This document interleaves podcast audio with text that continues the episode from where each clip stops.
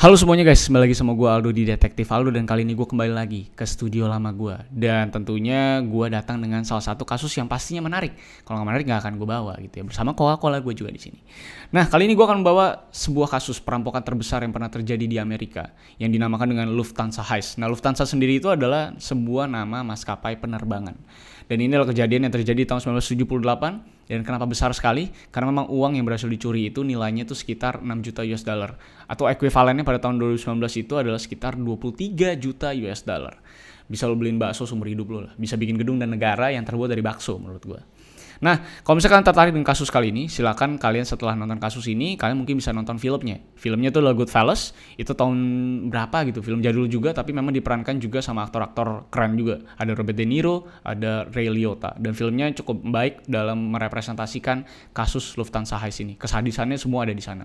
Nah, kenapa menjadi kasus yang menarik? Karena memang terbesar pertama, dan yang kedua adalah bagaimana proses mafia-mafia yang ada di balik Lufthansa Heist ini melakukan metode yang cukup gila kepada orang-orang yang terkait dengan perampokan Lufthansa Heist ini atau member-member yang justru dia suruh untuk melakukan perampokan ini. Nantinya gue breakdown satu persatu bagaimana kejadiannya dan sebelum itu silahkan untuk like, share, dan subscribe dulu pastinya untuk supaya mensupport channel ini dan pastikan juga untuk nyalakan loncengnya biar gak ketinggalan. Silahkan juga untuk follow gue di @rivalsantosa. Gue ada di Instagram, ada di Twitter. Di sana kalian bisa DM DM gue kasus yang menarik. Nantinya gue akan baca. Tapi pasti nggak bisa gue balas satu persatu karena banyak sekali gitu ya. So, mari kita mulai intronya dulu guys. I lost myself. I waited still. The Lufthansa Heist, sebuah perampokan terbesar yang pernah terjadi di Amerika dengan tempo waktu perampokan yang super cepat dan super perfect juga dan berhasil mendapatkan 6 juta US dollar. Yang tadi gue bilang ekuivalennya pada tahun 2019 adalah 23 juta US dollar yang pada akhirnya memang menjadi sebuah perampokan yang sangat-sangat berdarah pada prosesnya. Perampokan ini terjadi di era 70-an, tepatnya 1978. Dan memang 70-an, 80-an itu adalah era apex atau era lagi gila-gilanya atau jaya-jayanya mafia-mafia Italia di Amerika khususnya di New York. Yang memang menjadi sejarah juga menurut gue di era-era tersebut. Dan memang pada sejarah itu tercatat juga ada lima nama keluarga besar mafia yang memang sedang berkuasa di era-era tersebut ada De Bonanno, ada Colombo, ada Gambino, ada Genovese, dan Lucchese yang saling berbagi kekuasaan untuk tetap bisa hidup rukun dalam proses perkartelan mafia Italia. Dan semua keluarga ini ada di balik hampir semua tindakan kriminal di New York, semua bisnis ilegal di New York, itu pasti ada salah satu nama keluarga yang tercantum di bisnis gelap-gelap yang ada di New York. Untuk Lufthansa Heist sendiri, ini adalah aksi dari bagian keluarga Lucchese family, atau lebih tepatnya dari associate atau kerabat dari Lucchese, yaitu adalah Jimmy Burke, yang menjadi mastermind dari perampokan terbesar di Amerika ini. Yang memang menjadi otak dari operasi yang sangat-sangat besar sekali value-nya. Secara singkat, Jimmy Burke ini dari kecil memang sudah tinggal di foster house atau rumah panti asuhan. Dan pada masa kecilnya dia juga sudah mengalami yang namanya sexual abuse berkali-kali dari orang tua-orang tua angkatnya.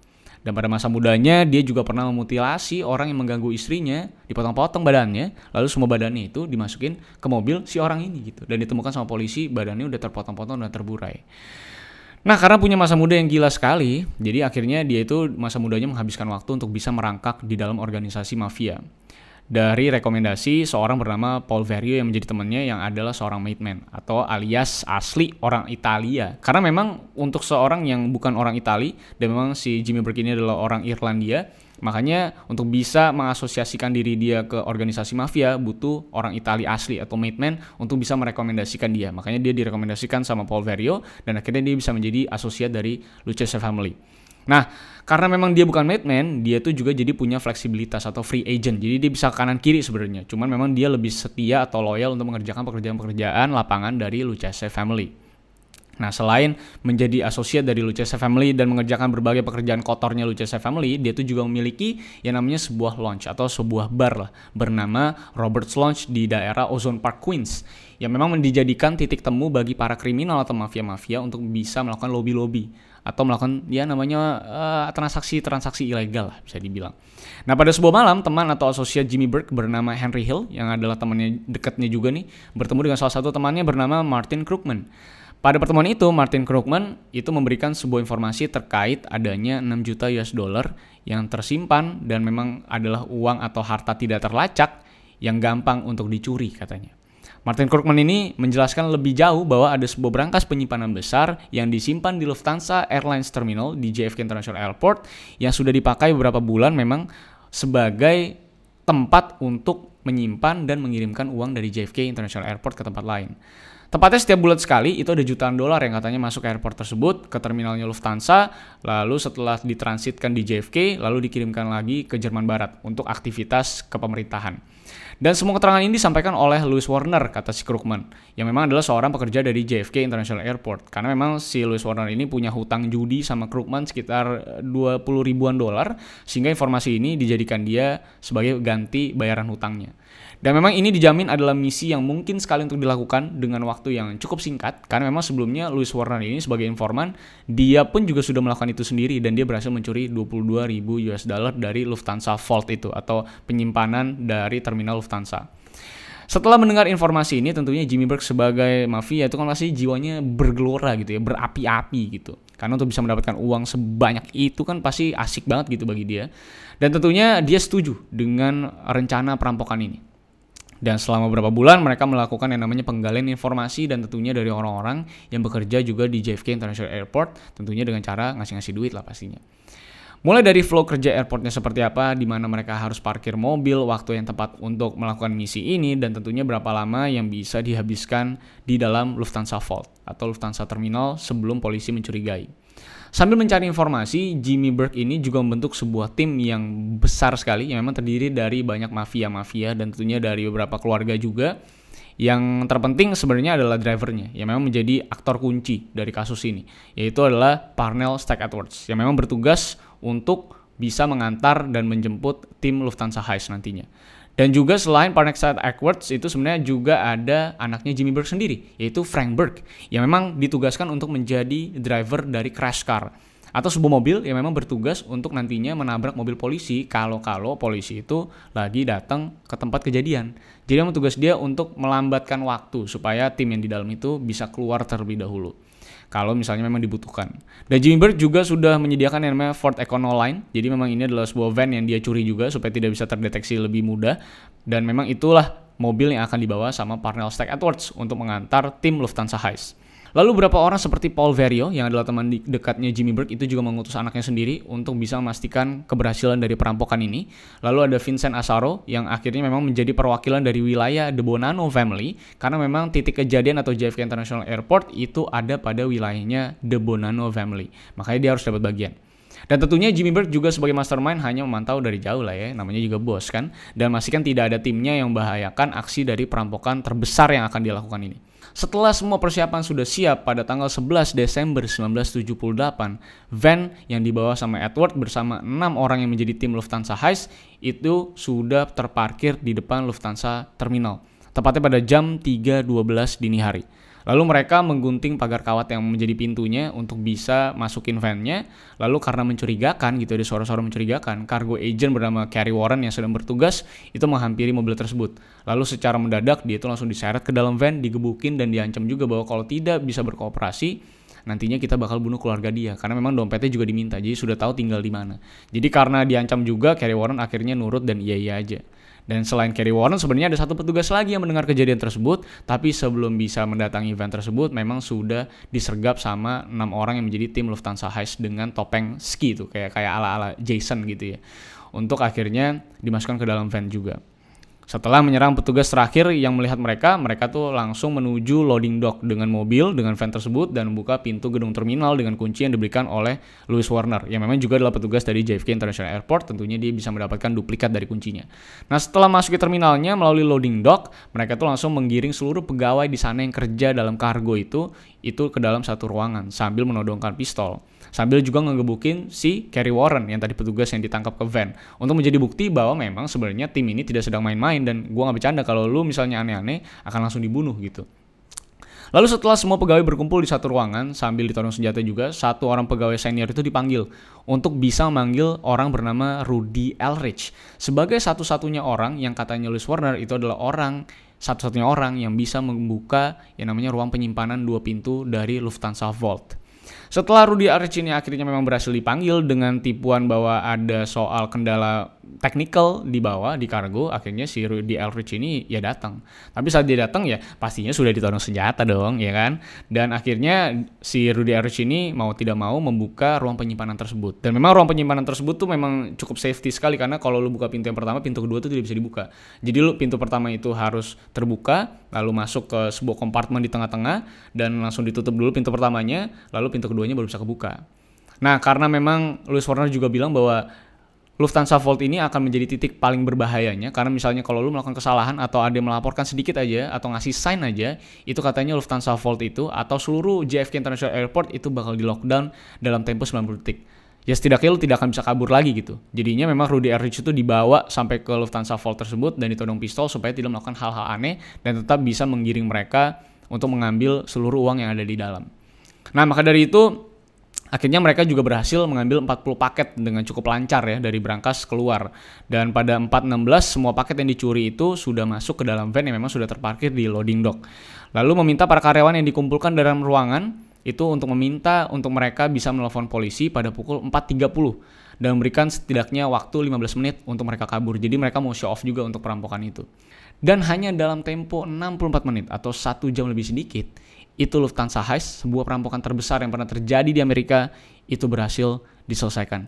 Mereka berhasil mencuri 6 juta US dollar yang sebenarnya satu jutanya itu berupa perhiasan atau berlian dan 5 jutanya lagi itu berbentuk cash yang memang ekuivalennya di 2019 itu 23 juta US dollar.